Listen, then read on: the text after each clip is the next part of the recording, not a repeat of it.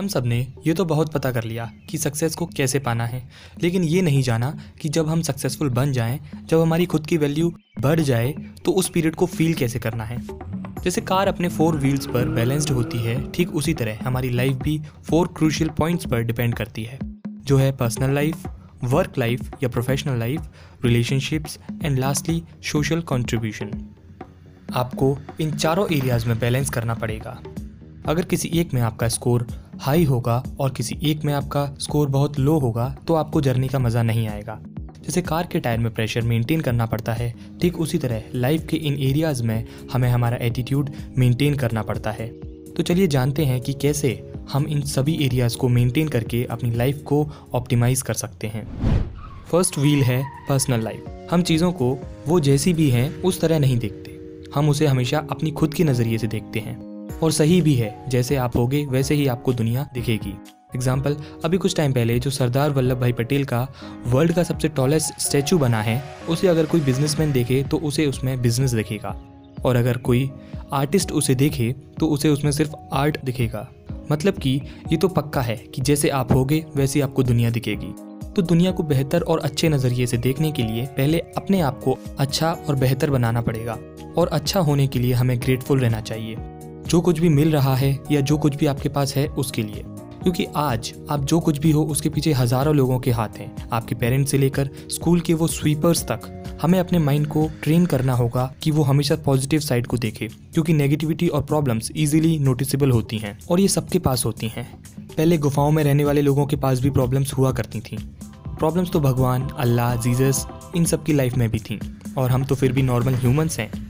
तो प्रॉब्लम्स तो रहेंगे ही तो उन प्रॉब्लम से डील करने के लिए हमें पॉजिटिव रहना पड़ेगा और सब में बस पॉजिटिव साइड को देखना होगा।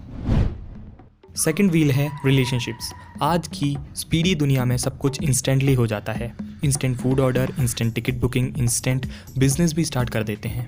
बट सैडली रिलेशनशिप्स ऐसे काम नहीं करती। रिलेशनशिप्स एक प्लांट लगाने जैसा है, जिसे कॉन्स्टेंट केयर चाहिए और इसके लिए कोई शॉर्टकट भी नहीं है। अब स्वॉर्ड यानी तलवार और वर्ड्स यानी शब्द इन दोनों को ही अगर सही से यूज़ नहीं किया गया तो प्रॉब्लम्स होना पक्का है। तो रिलेशंस को बेहतर बनाने के लिए पहला रूल ये है कि बोलने से पहले थोड़ा सोचो कि हम क्या बोलने वाले हैं। दूसरा रूल ये है कि separate the episode from the person मतलब अगर आपकी किसी के साथ बहस हुई है तो हमारा माइंड दो ही सॉल्यूशन सोचता है कि या तो सामने वाले की गलती है या मेरी गलती है। लेकिन ये दोनों ही वे गलत हैं। इसका सही सॉल्यूशन है, उसकी गलती या मेरी गलती को भूलकर सिर्फ़ गलती पर ध्यान दिया जाए, जिससे दो बेनिफिट्स होंगे। आप सामने वाले को माफ़ कर पाओगे और गलती का भी सॉल्यूशन इजीली मिलकर निकाल पाओगे। तो ये थे रिलेशंस के लिए दो रूल पहला वर्ड्स पर ध्यान दो कि हम क्या और कैसे बोल रहे हैं। और दूसरा ब्लेम करने की जगह एक दूसरे को माफ़ करके प्रॉब्लम का सॉल्यूशन निकाला जाए। और याद रहे, सबसे पहले आपको सामने वाले को माफ़ करना होगा।